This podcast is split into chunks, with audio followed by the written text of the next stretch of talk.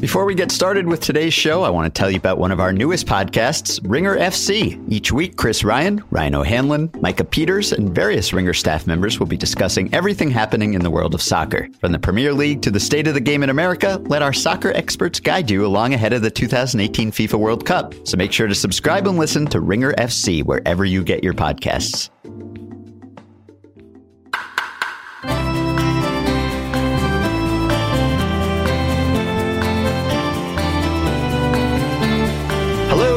Welcome to the Ringer MLB Show, part of the Ringer Podcast Network. My name is Ben Lindbergh. I'm a staff writer for TheRinger.com, and so is my colleague and co host in Houston, but fortunately still safe, still dry. And joining me, as always, on the podcast, it's Michael Baumann. Hello, Michael. Hello. How are you? I'm, as you said, safe and dry. Uh, yes, happy to hear it. Yeah, and uh, the Astros are coming back this weekend, which mm-hmm. is it's a little bit surprising, but encouraging that they feel like they can get Minute Maid Park set up. So I'll be going there this weekend, writing about it, and uh, yeah, that that'll that'll be a unique experience, I I imagine. Yes, I would think so. It is well, it's unique to Houston in this case, but not unique in that the return of baseball or just sports in general to any devastated area is always, it seems like a very emotional and cathartic thing for a lot of people, which is great. Obviously, I experienced that in New York after September 11th when baseball resumed again. And that's still something that I think a lot of people look back on as a special moment in their baseball watching career. So I hope it has the same sort of effect for some people in Houston and obviously, baseball has long been a thing that can help people get through tough times, at least emotionally speaking. So it is nice that baseball's back. Yeah, Mike Scioscia had some interesting comments to that effect. You know, making the distinction between what keeps us alive and what we live for.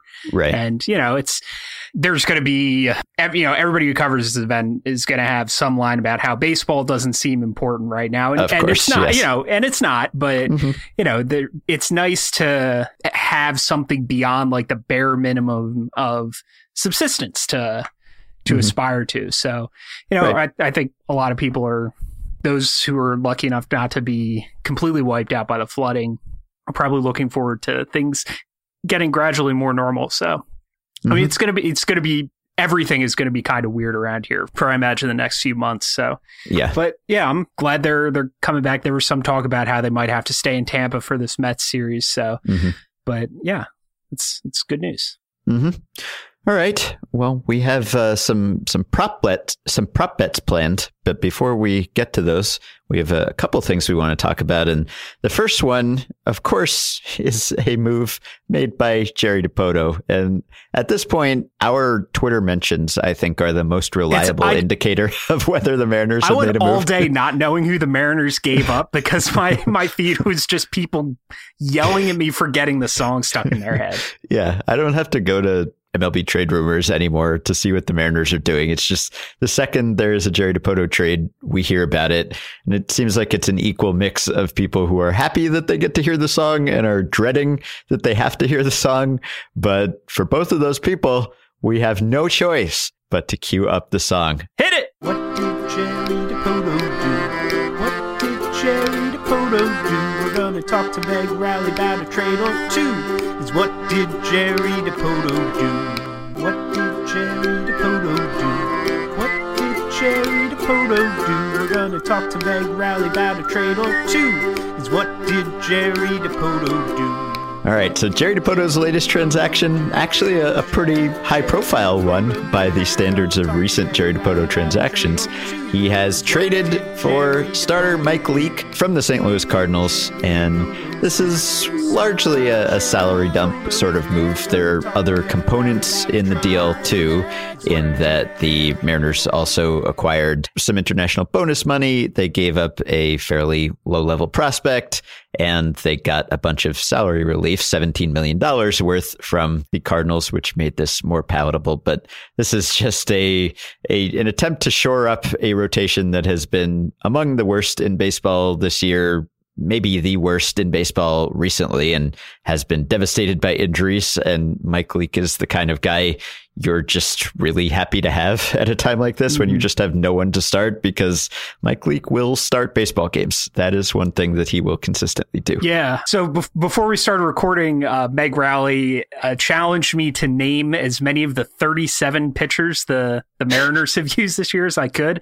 I got yeah. to 12 before I ran out of gas and then went back and looked and didn't feel that bad about it. Like there were yeah. only like, I would only expect to know about like 14 or 15 uh, yep. of the 37, which is just an enormous number. But yeah, yeah, legal start. He's been about an average pitcher this year. And unless you're really, really attached to Rayder Ascanio, mm-hmm. they essentially bought him for three years and $36 million. And that seems like a bargain for a league average pitcher. So, you know, obviously the he's he's had he's been the second worst pitcher in baseball since the the All Star break. So obviously, mm-hmm. this is there's an element to the Cardinals sort of dumping a slightly risky position, but the Mariners are in dire need of pitching. Just and even somebody who can just go out there and give you six innings and three earned runs. Right. So, and you know, if if this works out, then they got him under under contract for another couple years. So, I think yeah. this is a very low risk move. All the risking is money. So, yeah, yeah, the sinker speed has been down and the results have been down. But if you look over the course of his career, Leake has to have been one of the most consistent pitchers over the course of his career. Just looking at, for instance, his XFIP, which I know is a wonky sounding stat, but it tries to strip out some of the luck and look at only the factors that pitchers are responsible for. And he's been between 3.5 and 4 every single full season of his career. So that is basically what Mike Leake is, or at least what a healthy Mike Leake is. And he doesn't really go deep into games. So he doesn't have huge innings totals, but he rarely misses a start. He's had 30 or more starts in each of the past five seasons, and we'll probably get there again, barring a problem down the yeah. stretch. So, this is exactly what the Mariners needed, which is not really a, situation that you want to be in, but it is where they are, and not a surprise. Jerry Dipoto did something. One thing I've, I haven't seen discussed is this is the first time Leake's going to play in the American League. That's which, true. And he's uh, probably more than any other pitcher in baseball derives a lot of his value from his hitting and his defense. I think there was yeah. one year famously where he was more valuable as a, a hitter and a defender than he was strictly as a pitcher. So uh-huh. I, you know, maybe maybe he is actually less valuable to the Mariners than he would have been to yeah. uh, a National League team. But yeah, that could be. I guess they just got to make sure they start him in. Well, I guess they'd probably be on the road for the World Series, so you got to start him in game two or six right? When when the, the Mariners inevitably make right. the World Series after this. Yes, of course. This will be the move that propels them all the way. Yeah. All right. Speaking of of good hitting pitchers, uh, JD Davis took the mound on Tuesday night. well, I feel like I've talked about this a lot, just sort of with strangers uh, on on the street, you know, with like yeah. servers and and uh, and cashiers and the like. But Excuse I don't know if me, sir. Have yeah. you heard about JD Davis? Have you heard about well, specifically, have you heard about how the Astros went on a huge binge of two way college players and JD mm-hmm. Davis? Is filling in at third base while Colin Moran and, and Carlos Correa are hurt. And uh, he was a closer at Cal State Fullerton, which is the alma mater of uh, a bunch of pitchers I love, including two of our former podcast guests, uh, Chris Devenski and Michael Lorenzen. Mm-hmm. Um, and he was pretty good. And the the Astros broadcasting team, Todd Kalas, another former podcast guest, uh, Geoff Blum, appeared to be unaware that he had pitched in college. Ah. And and it was like it was like one of those viral videos where they put an athlete in makeup and then just send him to play like the the Greg Maddux throwing batting practice to Kris Bryant video. Yeah, this is right. like that in real life because JD Davis comes out there throwing 89 92 and locating and shaking off, or no, he wasn't shaking off Evan Gattis. Gattis called for a curveball on the last pitch of, of the inning to Shin-Soo Choo, and he made uh, Shin-Soo Choo look absolutely idiotic on, on a uh, two strike curveball to, to end the inning. So it was I don't know, in the, the grand scheme of position player pitching, is, insofar as JD Davis even counts as a, a, position player pitching, it's definitely on the Wilson Valdez, uh, Casper Wells end as opposed to the, the uh-huh. Carlos Ruiz end. So yeah. that, that was a lot of fun. That was about as much fun as, as I've had watching. and, and Kevin Plawecki was, uh, was pitching at the same time. So I had double decker position player pitching action, uh, going on the, the TV and the laptop on Tuesday night. So mm-hmm. it's, I, I hope we see more of this. He was good. I don't know if he's like good enough to be more than sort of what we talked about with Russell, sort of that Yeah. that Chris Gimenez type of you know mop up guy, but you know that plays. hmm Yeah, well, I forgive Kalas and Blum for not knowing about his past because I, I sympathize with anyone who is ignorant about college baseball. But yeah, this was fun. And I wonder, I guess he is, he hit fairly well in the minors, right? He's just been up in Houston for a, a brief time and hasn't Mhm. hit yet, but he's not like a guy who you would think of as a, a possible conversion candidate, right? I mean, he, he's a solid prospect just as a position player. As a third would baseman, be- yeah, he's fine. yeah, he's not more of a, a sideline for him. Yeah, it's like this is not like AJ Reed who is Mm-hmm. is uh, racking up evidence that he can't handle high level pitching. Right. Yeah, uh, it's career 862 OPS in the minors, so and he's hit it pretty much every level. All right. Well, we'll add him to the roles of players we will one day have on the podcast to Yeah. talk about This- becoming a two way player. Five or six different boxes. yeah, I think that's true. All right. Anything else? Indians owner Paul Dolan is Hmm. in the news uh, because he's talking about how the Cleveland organization and the uh, and Major League Baseball are not exactly on the same page regarding Chief Wahoo, and you know what you said before about how probably everybody who listens to this podcast either agrees with us on on the issue of Chief Wahoo or isn't going to be persuaded. So I'll just you know sort of keep this brief. It's it's staggering to me Mhm. that we didn't look at this. I don't know. Whenever we became aware of, like, you don't have to be like Mr. Intersectionality to look at that and think, yeah, it's not great. We Mhm. should, we sh- probably shouldn't keep using this logo. And Yes. just the, the degree to which people got affected or like, it's two things are astounding to me about this. One is the degree to which people are clinging to this and, and two, like that we care more about hurting the feelings of the people who are you know, it's okay to give up something that you grew up with because it's, you know, because it's massively insulting to, to a group of people who have been insulted and much, much worse throughout American history. And MLB, it, the, the time has come and gone for MLB to step in and say, you know what?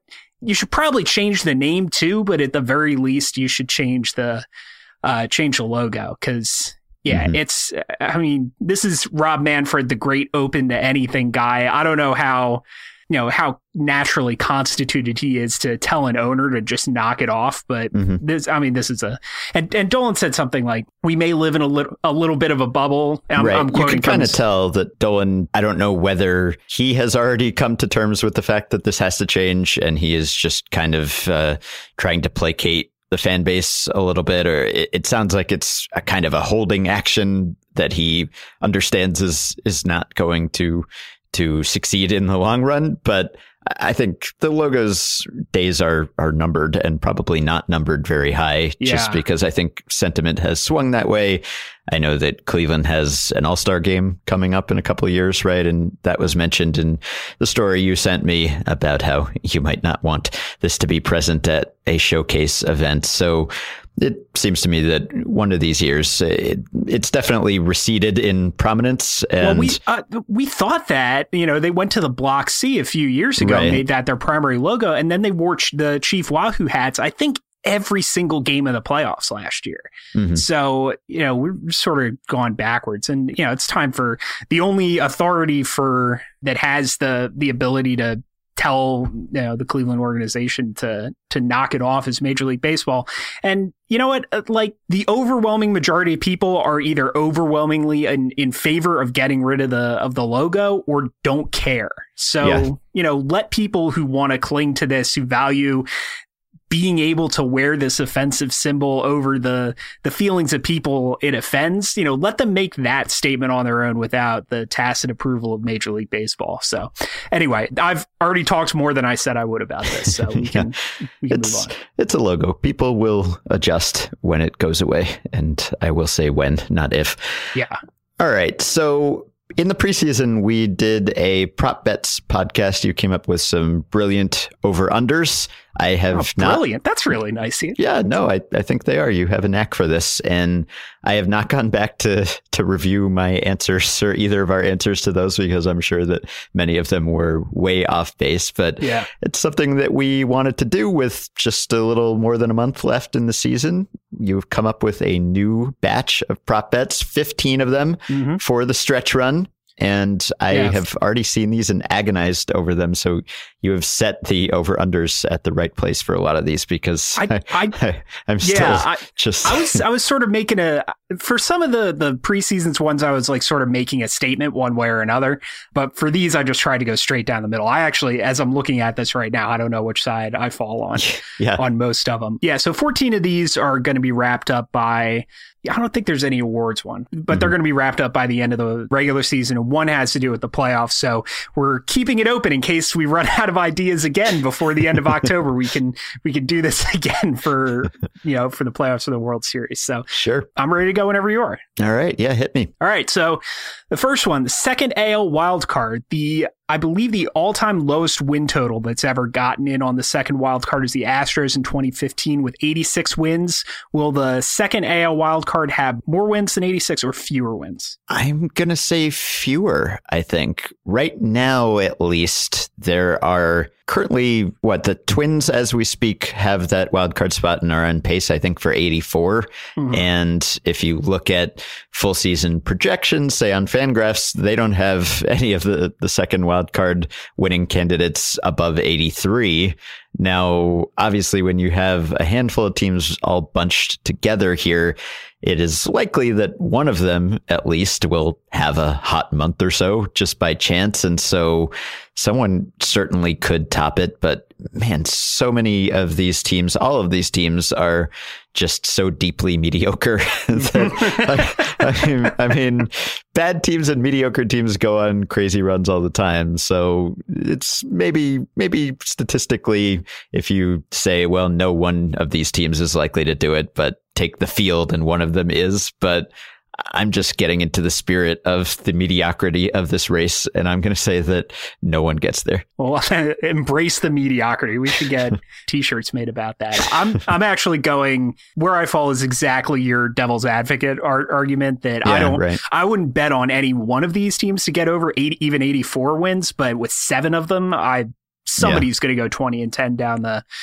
down the last 30 games and and hit 86 or more. Yeah, 86 sounds plausible, but somehow when you race it to 87, suddenly I can't can't imagine any of these teams as an 87 yeah. win team. wow. You know, you think and and even then like ordinarily the the threshold is between 88 to 90 and yeah. you're like you're just looking twins? Like it's pretty bleak and yeah. it doesn't really bother me that much. Like i'm i'm happy that we have this race. I know that some people don't like the fact that one of these teams is going to make the quote unquote playoffs without actually being all that great at baseball. But to me i don't mind. We're lucky that we have this race because so many, maybe all of the division races seem pretty sewn up at this point. So uh, I'm happy to have this wild card race, even though it involves a bunch of teams that I would not think of as playoff caliber in most prior years. Yeah, it would bother me a little bit if the Yankees were the 0-2 A's and on pace to finish second in their division with 100, 102 right, wins. Yeah. But, you know, they're on pace for 86 wins right now, too. So, yeah. yeah, it's not like one of these teams is has the potential to knock out an all-time great team. And, you know, this is, it's just a huge pile of crap, but it's, mm-hmm. but p- huge piles of crap can be fun. Like, yeah, baseball gets so much more enjoyable when you like embrace the places where it isn't all that good. So, mm-hmm. all right, next question. Which will be greater by season's end? Giancarlo Stanton's home run total or Billy Hamilton's stolen base total? Yeah. So as we record, I think Hamilton has a lead of three. He yes. has three more stolen bases than Stanton has home runs.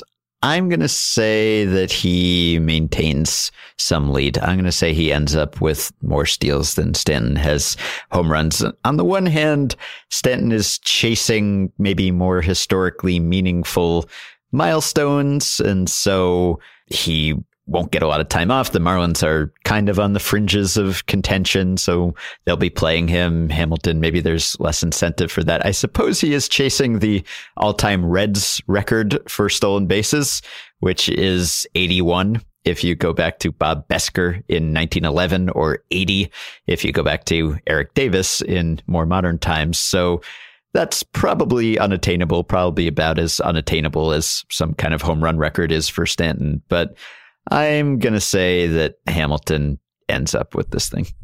I'm gonna say Stanton gets there. I, All right. I, I sort of believe in Stanton's hot hand right now. I mean, how can Mhm. you not to a certain extent? And there's, I mean, stolen bases are like, you have to go out and, well, first of all, in Billy Hamilton's case, you have to get on base, which is Yes. harder than, uh, for him than it is for a lot of other ball players. But you have to expend a lot of effort to, to steal a base. So, you know, it's with the Reds being 30,000 games out of first place right now. I don't, you know, I don't know how motivated everybody is to sort of lay it out all, all on the line. And, he, you know, if he were chasing something, then maybe I'd give him a shot, but I think Stanton catches him. Not excited about the all time franchise record for stolen bases, huh? I don't think he's, I mean, I, you said the all time Reds He's pretty far franchise record for stolen bases in a tone of voice that sounded like you expected me to know who held it. And I had a moment of panic. Um, so it's not a, a storied record in no, sports. I, I wrote about his potential to get to like 100 steals earlier in the season. And, and I hope just, he gets there one of these years because I, That's- be, I, that's I always what we've love- said I about love Stanton. high stolen base totals. Yeah, it's kind of the same thing. It's like these two guys have these outlier skills. Stanton with his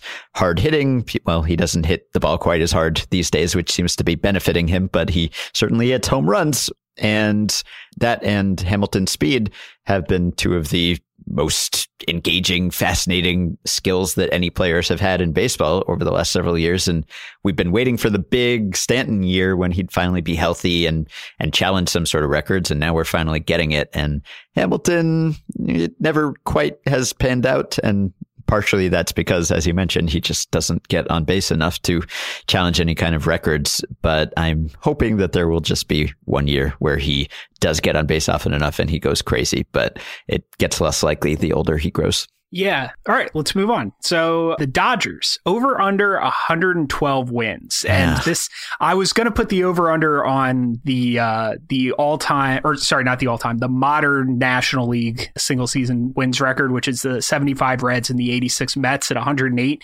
but they only need to go 17 and 13 uh in their in their last 30 games to get there.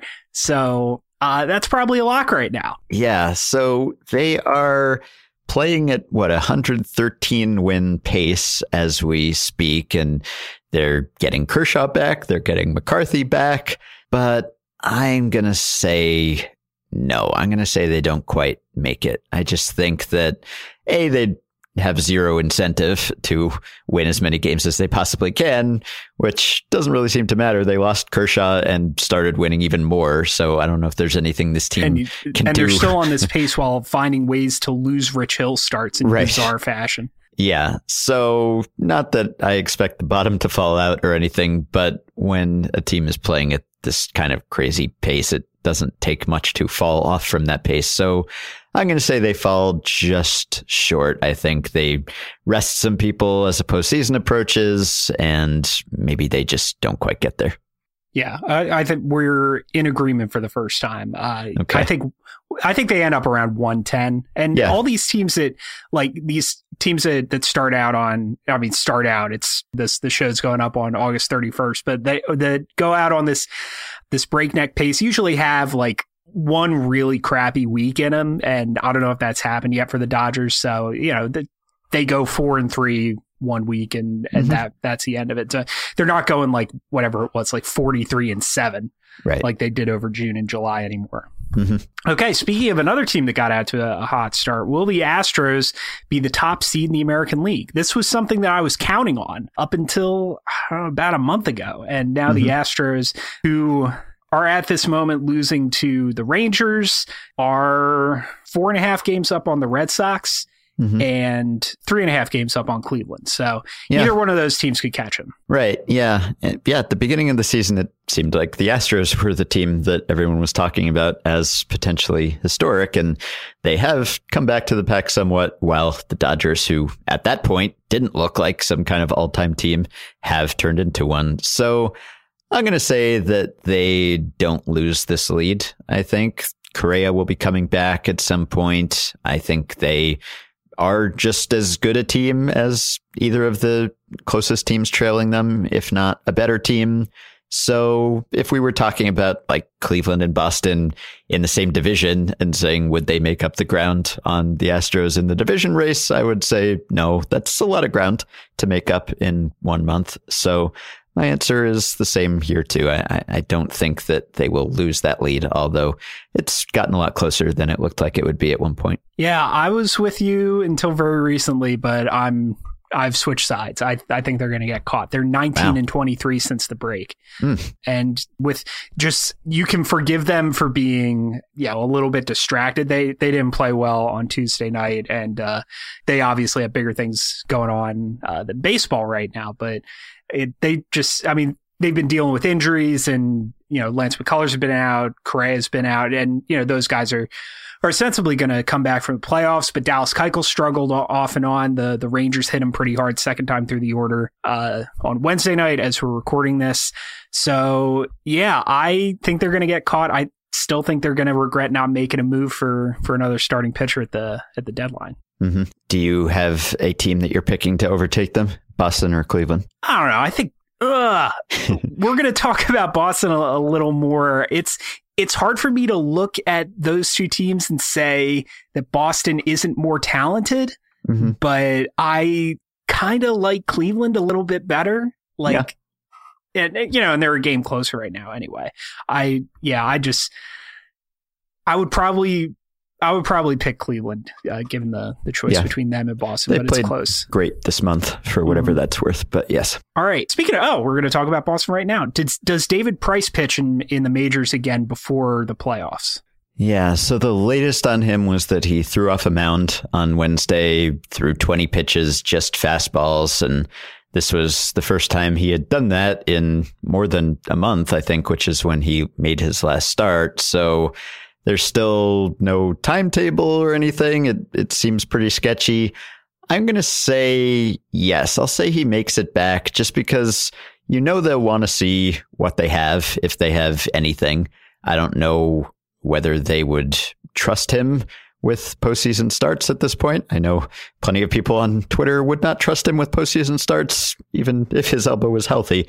Not that I'm in that camp, but I think they'll probably just want to throw him out there just to see, right? Like, I guess you can see in a rehab start, you could see in a bullpen session, but it's never exactly the same. And of course, he does have that history early in his career of pitching out of the bullpen in the mm-hmm. playoffs. Mm-hmm. So that's an option. Maybe they would want to see if they could get anything out of him in that role. And we know early in the season, I guess he was maybe not totally forthcoming about the injury issues immediately. There's always the possibility that he could make it seem as if he's healthier than he actually is just because he really wants to be out there. So I'm going to say yes, he makes it back at least for some kind of mop up outing at some point just to see if there's anything there. I'm going to say no. And I think that that bullpen option is the only way it's close. I don't think he's, I mean, just from what I read that John Farrell was talking about, the length of the ideal rehab that they'd want him to go under, I just, and with the, the minor league season ending uh, next yeah. week, it's, it's going to be harder to get him competitive innings. So, mm-hmm. uh, yeah, I don't, I don't think he comes back before the end of the season. It's not to say he doesn't help in the playoffs in some capacity at some point. But, you know, I think that'll happen, but I don't think he comes back before the end of the year. Yeah. To me, the minor league season being over, if anything, makes it more likely that maybe he could get some major league time in just because it's the only option if you oh, okay. really want to see him in a game situation. I don't know. And if there is even a chance that he could pitch in the postseason. You'd never really like to throw a guy out there in that situation who hasn't really pitched since the start of the second half in a competitive mm. game. So yeah, I I could see either way. I don't know whether they should try it or not, but it's totally dependent, obviously, on how he feels over the next few weeks. Okay. Number six in the National League, will any team that's not currently in playoff position be in playoff position by the end of the season? I wish I could say yes because yes is more fun, but I'm going to say no. I don't yeah. think so. I mean, The only question really is whether the Brewers can catch up with someone, whether it's the Cubs or maybe the Rockies in the wild card race, unless you're a, a Marlins believer. So I just think the odds are against that happening. Yeah, it's the Brewers are, are the best bet both in the division to overturn a division lead and the wild mm-hmm. card, and they're not as good as the teams are chasing. So right. could happen, but I wouldn't bet on it. Yep. All right. Chris Sale, back to the Red Sox. Chris Sale over under 300 strikeouts. I think he makes it. He's at what, 264 now after yeah. his most recent double digit strikeout start. And he has averaged, I think, 10 strikeouts a game, like 9.8, I think, in his 27 starts so far this year. So if that he even gets on, on like pace four, for five or six more starts, yeah, right. And you know, I don't know, maybe they give him extra rest or take it easy with him or something as the playoffs approach. If Boston's yeah, not playing we're for gonna tell the guy who cut up his team's uniforms that, that we want him to to take it. right, that's going to go over well. Yeah, but Sale, I mean, even if he gets four starts, he would be on pace at least to do it based on how he's pitched to this point this season. And it's kind of a cool number. It's a it's a meaningful number that we don't see a lot anymore, mm-hmm. even though strikeout rates have risen. Starters yeah. are not pitching as often or as long. So it has some cachet to it. So I think he'll want it and he will get it. Yeah, I I went over this two years ago when Kershaw got there that 300 strikeouts is like 50 home runs in like it's one of those round numbers that feels a lot more common than it is. I think it's only been done like 30 times and that's because strikeouts have have gone up consistently on a per inning basis throughout Major League Baseball history, but the amount of innings for a starting pitcher on average has, has sort of gone down and then it's gone up and then it's gone down again. And the mm-hmm. those two lines have only intersected in a couple couple different places. You know, so one of them was in like the Steve Carlton and Nolan Ryan era where guys were striking out seven, eight guys per per nine innings. Sandy Koufax, but also throwing 300 innings a year. And yeah. then, well, I guess Randy Johnson and Pedro Martinez were sort of that yeah. on their own. And then right. we're getting back up to broke the scale. Yeah, yeah, we're we're getting back up to that point where guys like Sale and Kershaw can strike. They're striking out so many guys per inning that they can get there in 220 innings. And I think mm-hmm. I almost considered putting the over under line at 310 or 315. I think Sale's going to clear that without breaking a sweat. Agreed. All right. Will Joey Gallo finish the year with more home runs or more non home run hits? this is a fun one because he's exactly 50 50 now, right? Mm-hmm. I think he's got um, 72 That might hits. have changed over the course oh, of tonight's game, but possibly. I, yeah. He, he definitely entered the sure. game with uh, 72 hits and 36 home runs. I, he did have a hit in Wednesday night's game, so he now has 73 hits and 36 home runs. So slight edge to the non homer hits. I think I'll go with the non homer hits. It would be a lot of fun if the home runs took it. And so I kind of want to choose that, or I want that to be the one that wins. But I think probably the odds are in favor of the non homer hits. Yeah, I think the odds are in favor of the non homer hits too, but I'm going to go with the home runs for one specific reason. While you were talking, I tried to visualize Joey Gallo hitting a single. And yeah. like I've got memories of probably a dozen different very specific Joey Gallo home runs in my head. I don't know what it's like. Like it's weird to imagine him doing that in the same yeah. way. Like I can't really envision someone throwing left-handed just because I'm right-handed. So I can't like, like it's, I don't know which order the body parts move. So it's it's hard for me to imagine somebody throwing left-handed, and it's it's just similarly difficult to visualize. So I'll go with the yeah. home runs. Yeah, in my mind, a Joey Gallo single is like a hard line drive off the right. top of the wall that is played really well by by the right fielder, and he holds Gallo to a single. Yeah. Okay, so we are halfway through the prop bets, or actually just slightly more than halfway. We will be right back with the rest after a quick word from our sponsor. Today's show is brought to you by Ringer University, part of the Ringer Podcast Network. Whether you're a Bruin, a Buckeye, or a Blue Devil, if you like college football, join the Ringers Ben Glicksman, Roger Sherman, and Chris Vernon as they serve up insights, picks, and predictions week to week. Ringer University also features Teed Up, our college basketball podcast, where Mark Titus and Tate Frazier give their expert analysis and keep you up to date on the latest college hoops news. So subscribe and listen to Ringer University, available on Apple Podcasts, SoundCloud, Stitcher, Spotify, or wherever you get your podcasts. All right. Who will finish the season with a higher OPS? Speaking of large men who hit a lot of home runs, Aaron Judge or Rhys Hoskins? Yeah. So Hoskins has a substantial lead now, right? Like 300 points or something like that. Mm-hmm. Because obviously. Uh, about 240, I think. Okay. So we know what Hoskins has done and we know what Judge has done. Someone was just tweeting me about whether Judge's differential between his first half and second half is like the biggest ever. I'm planning to look into that because it almost has to be, right? Among players who were like qualified players in each half, it, it's hard to have a more drastic difference in results than going from a five plus win player to essentially a replacement level player thus far. I don't know. I, I have a hard time saying most ever about anything. There's a no, lot there's of always, history. yes, right. Yeah, it's got to be up there, but there's yeah. undoubtedly someone who's been even more extreme. But yeah, I mean, the thing that gives me pause is that it seems like he may have some sort of injury issue going on. There was a recent report about him having to have therapy on his shoulder, and he says he's okay, but Joe Girardi noted that he's the type of player who might play through an injury. It sounds like he might not be 100%, which would explain or partially explain what has happened to him since the beginning of the second half. And he did get a couple days off, and it's possible that that could help. And I would not be at all surprised if he bounced back and finished fairly strong. And the thing is that his results obviously are a lot less volatile than Hoskins exactly. are now. I think that's the whole game. Yeah. Uh, I mean, Hoskins has what, like 80 plate appearances, something like yes. that. And they've been an incredible 80 plate appearances, but when he's, that's all you he's, have. he's probably only about 40% of the way through his season. Total right? major league player time, playing time he's going to have. Exactly. So, yeah. yeah. And so all it takes is one not even extended slump and he'll take a huge hit. So, and I, I think he's a good player. I don't think he's a total flash in the pan or anything, but I'm going to say that Judge takes this one. Okay. I was originally going to say that because, like you said, like the worst that can happen to Judge is he ends at somewhere in the mid 900s. Mm-hmm in terms of OPS.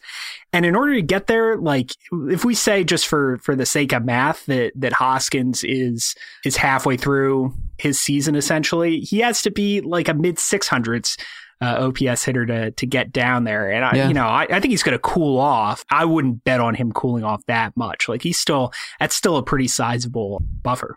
Yeah, you make a good point. And also, it's fun disagreeing with you. This is a new thing. no, this is great.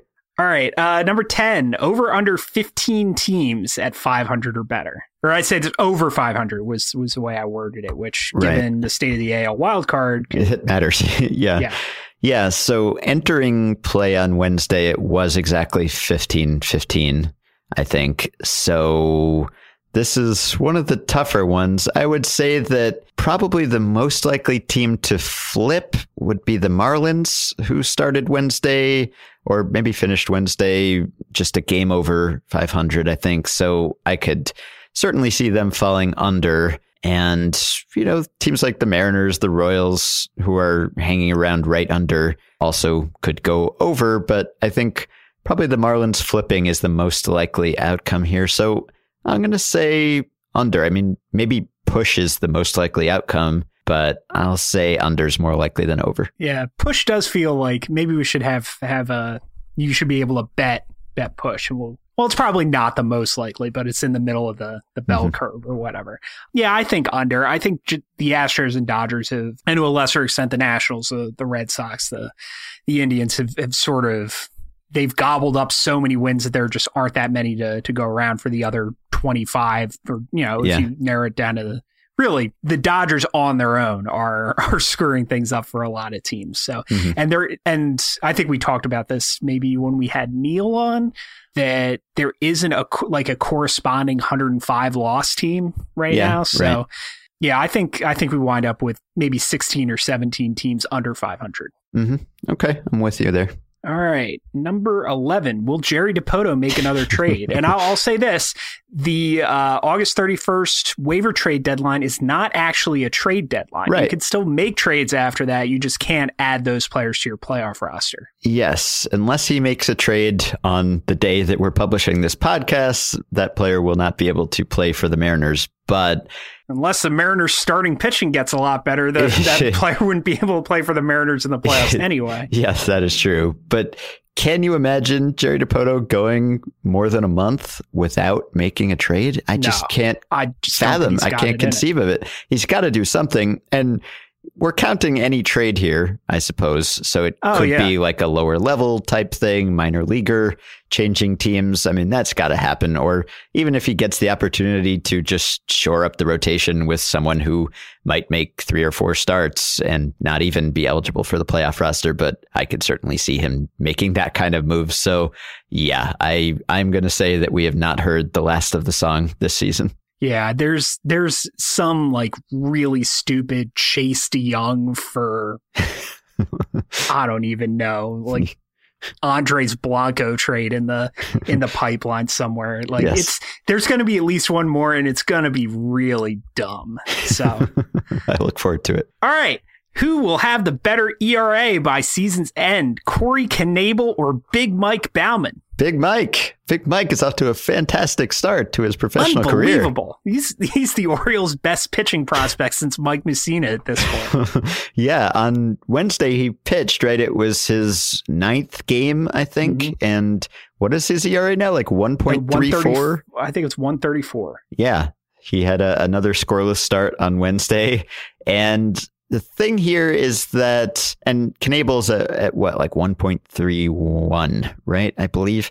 It's so, somewhere in the 1.3s. I picked it was the the closest reliever to yeah, right. you know The- whatever. thing here is that Big Mike Baumann is pitching for the Aberdeen Ironbirds, which is a, a short season team. So in theory, he only has like one start left, unless they pump him up to a, a higher level at the end of the year. I don't know whether they do that. He might have 2 uh Uh-huh. they go through. I think September 7th is their last game, so that would probably be another maybe a, a second trip through the rotation, uh, Hmm. depending on. But you know, I don't pretend to be an expert in the uh, the inner workings of the Baltimore Orioles low A affiliate. Well, you should be because it concerns Big Mike. Baumann. Two starts kind of changes my answer. Maybe I I want to say that he can do it. I want to place my faith in Big Mike, and if he has two starts left, that means he probably has more innings left. Eh, it's probably about the same number of innings, right, as Knebel has at this point in the season. what do you figure around 10 or 12? Yeah, you know, something like that. Although the way that Big Mike is pitching, he just might go the distance both times.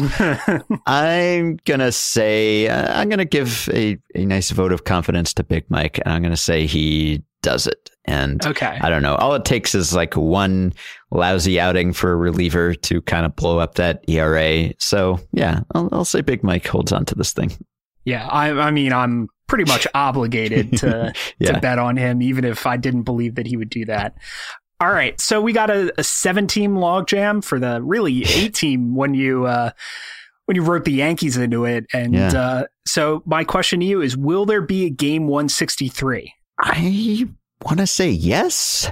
I recently was talking about five way tiebreakers scenarios with someone, and spoilers, there isn't a five way tiebreaker procedure in Major League Baseball. So if that were to happen, that would be crazy. But Major League Yeah. Baseball would essentially have to invent a process for that. But There's never even been a three way. Like Yeah. for you know, Jay Jaffe, bless his heart, spends the entire Right. month of September mapping out every single possible tiebreaker scenario, and it never happens. yeah, team So- entropy. Yeah. I and I mean these teams are so close that it seems almost improbable that it wouldn't happen. That's probably not true though, right? The odds are probably against it happening, I would guess. I have no idea. I don't even know how to it's begin hard to, solve calculate. There's so many Yeah. teams involved and they're all so close and as we discussed, so mediocre. I'm going to say yeah. I'm going to say there will be a game 163. What the heck? Oh, I don't think so. I think the only I think having a game 163 in a in a wild card race this weird would be too normal. yeah, that has been one of the weirder aspects of this is that like on a lot of days down the stretch here, there have been seven teams within like three games, but somehow none of them was tied, which I don't Yeah. know. They're all They're all- like they're all half tied game one and increments away games from each other. yeah. Yeah. So, all right. Well, I'm coming down on the side of fun here, and for once, not being the statistically rigorous wet blanket. Yeah, as if you know how to how to do the math for this. yeah. All right, number fourteen, Paul Goldschmidt. Which will be let's see how I word this. Which will be greater, Paul Goldschmidt's RBI total or Arizona's run differential? Yeah. So Goldschmidt has 105, or at least did entering play on Wednesday. Arizona's run differential was plus 103. So, as always, this is extremely close. I don't know which to pick, but we know that the Diamondbacks are playing for something here. They can't afford to coast down the stretch. So, I would say they will be going for it. They will be trying to maximize their run differential, even if that's not exactly how they're thinking about it. So I'm going to say they will overtake Goldschmidt's RBI total, but it's so close. It's really too close to call. I don't think they will. I think I think he's got, you know, maybe a 15 20 RBI month in him in mm. September. I hope and so. I think if I think if the the it's one of those things where if the Diamondbacks run differential goes up, it's probably going to be in large part because Goldschmidt's driving Goldschmidt, in a lot yeah. of runs. So you know, I think, and there's I mean, there's no guarantee. Like the only one of these numbers that's all but guaranteed to go up between now and and the end of the season is Goldschmidt's RBI total. So like the mm-hmm. Diamond, you know, there's nothing it wouldn't be all that shocking at all if the Diamondbacks go 14 and 16 and are uh, um, and are a minus 12 or something like that in their their last 30 games. Uh, if that's even how many games they have left, I'm not doing this math. I'm not adding two numbers in my head. Yeah. All right. I'm I'm kind of pulling for the Goldschmidt MVP case. I think there are really several players in the National League who are about equally deserving of that award. But just because he's been so great for so long and has, I think, historically been overlooked, undervalued, I'm kind of hoping this is his season in the sun. Although, really, you could say the same thing about Anthony Rendon, who mm-hmm. might have the best statistical case of any player, but might possibly be obscured by some of his high profile teammates. I was going to say, if before Harper got hurt, you could make yeah. legitimate MVP cases for probably at least four different nationals. yeah. I think if I had to vote, I'd, I'd go with Max Scherzer right now. Mm-hmm. Like if there's not a standout, I mean, all these guys are standout performers, but if there's not like an eight or nine win position player performance out there, I'd you know, I'm kind of more inclined to support a pitcher for this. And I think mm-hmm. I'm one of those guys who, who gets sucked in by like you know specific big numbers. So I think Scherzer's been that. Although like the only reason that we're talking about Goldschmidt versus these half dozen nationals is we're sort of tacitly acknowledging that you have to make the playoffs in order to mm-hmm. to get in. And like I don't know. Giancarlo Stanton's doing pretty much exactly the 2006 Ryan Howard right now. Yeah. So Uh, the, like this is something I feel like we're talking about him hitting home runs as if it's divorced from his value, right? As if his you know slugging 900 down the stretch doesn't make him the, the, most valuable player in the in the National League. So yeah, no, you know, I, I mean if they somehow snuck into the playoffs, he deserves it. I think I and they're I, only five and a half out now. Like mm-hmm. they I if wrote they something. Even get a couple games closer. Yeah, this week I, I, wrote about his streak, which I know you recently did too. We needed a second look at Stanton's hot streak just because it's lasted been, so long. It's, yeah, it's been going long, yeah. long enough to do that. We wrote about Aaron Judge 13 times. yeah, that's true. I found that over his crazy stretch since the start of July, he's produced 40% of the Marlins wins above hmm. replacement, which is extraordinary wow. compared to players on other contending teams. That's really hard to do in baseball over any kind of extended stretch. So if they were to make it, I mean, I think he would have the sexy numbers and the narrative and and would be a shoe in almost but yeah they're, they're, an outside shot if they make it not only would that give him a narrative boost it would mean that he continued to yes, right. hit 300 450 850 yeah. for the month of september so yeah you know that uh, i would have to imagine you'd be close to unanimous by that point mm-hmm. All right, last one. Will this year's World Series winner have won a title since the strike? And this is based on a, a conversation I had with Zachary Levine when he was in uh, former Houston Chronicle and Baseball Prospectus writer mm-hmm. um, when he was in, in town a few weeks ago. Uh, there are a lot of you know the Yankees are probably going to make the playoffs. The Cubs, the the Red Sox, yeah, it's, it's, really two of the the likely division winners are teams that have won recently, the Red Sox and the mm-hmm. Cubs, and then otherwise it's just what Yankees, Diamondbacks, and I guess the Angels and the Royals in that AL wildcard mix, but that's about it, right? Most of the division yeah. winners have not had a title since the strike. and most of the wildcard contenders have not either. So I think just based on on quantity here, certainly I think the odds are in favor of the answer being no here. And I think the best teams too are in the haven't won a title since the strike column. So mm-hmm. yeah, I'm I'm going with that. We're going to see a, a, fresh winner here. Yeah, I think the way we we framed it was when we were talking about this was back when the Brewers were in first place. So we were talking about mm-hmm. first time winners.